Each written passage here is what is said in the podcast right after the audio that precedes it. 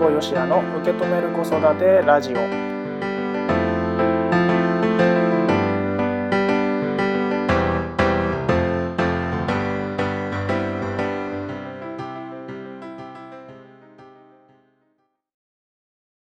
皆さんこんにちは。辛坊よしやです。今回も受け止める子育てラジオをスタートいたしました。この番組はですね沖縄で子育て中のお母さんを笑顔にする活動をしております。私吉部こと辛坊よしやと一緒にですね家事をしながらとか家事の合間にですねちょこっと自分の子育てについて考えてみるそんな時間になってもらえたらいいなと思ってねこの番組をお届けしておりますさて、えーと、今回のテーマに行ってみましょう。今回のテーマがこちらです。家族でのんびり過ごすためにできることは何だろう家族でのんびり過ごすためにできることは何だろうです。えー、っと、これが生まれた、このね、テーマを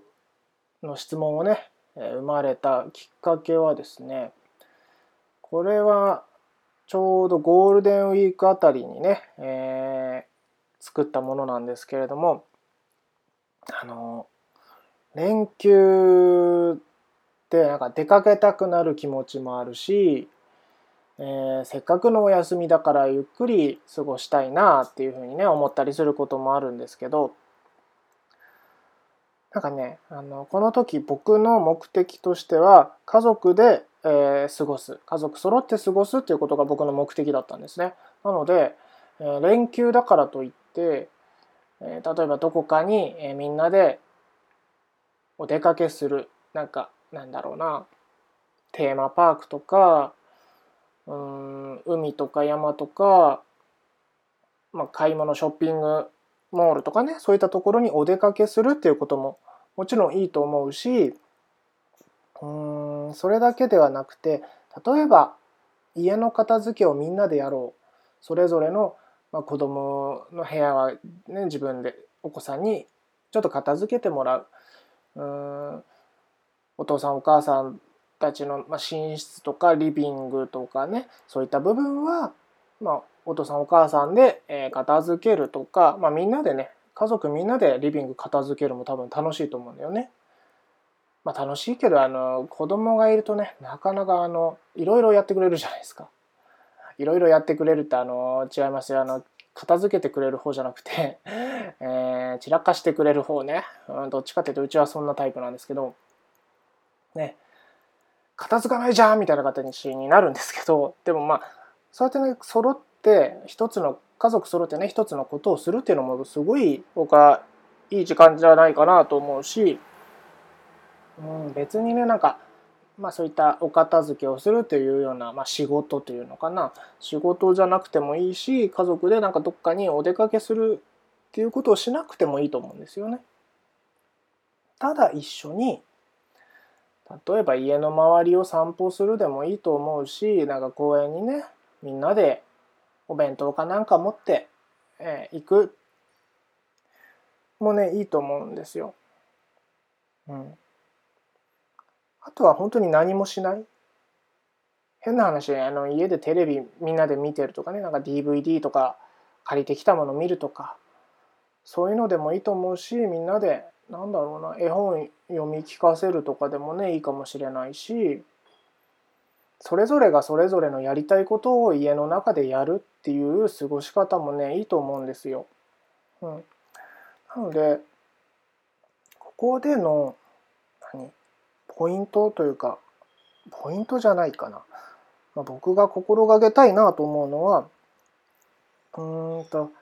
お休みだから何々なんか出かけなきゃいけないとかではなくてお休みだからこそゆっくり家族で過ごそうねっていう時間をね持ってもいいと思うんですよ。うん、なのでうーんそうだな。この今日のテーマに対する僕の答えとしては何だろう。家族でのんびり過ごすためにできることは何だろう。うんそうだな。予定を立てない。予定を立てない。あえて。予定を立てずに、えー、過ごしてなんかあそういえば今日の晩ご飯になるようななんか食材とかが冷蔵庫にあんまりないやって気づいたらじゃあみんなで買いに行こっかっていうような感じ、うん、なのでそれでも十分じゃないかなと今思ったので僕だったら家族でのんびり過ごすためにやることは予定を立てない。あえて。っていうことをするかな。うん。やっぱりねあののんびり過ごす。この休むっていうね時間はすごい大事ですよ。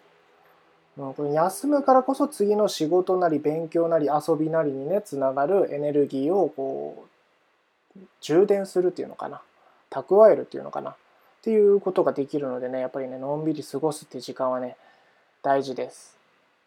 あの時間ができてからのんびりしようじゃなくてもうのんびりするって決めないとのんびりできないからね。あのやるならもう今日は何もやらないとか休むって決めちゃうのがねいいですよ。はい。というわけで、えー、ラジオの前の皆さんはねいかがでしたでしょうか？家族でのんびり過ごすためにできることは何だろう？ぜひね考えてみてください。はい。というわけで、えー、子育てしてるお母さんに届けたいポッドキャストで聞く笑顔になれるサプリメント。辛坊よしやの受け止める子育てラジオ。今回はこの辺で終わりにしたいと思います。今日も聴いていただいてありがとうございました。それではまた次回お会いしましょう。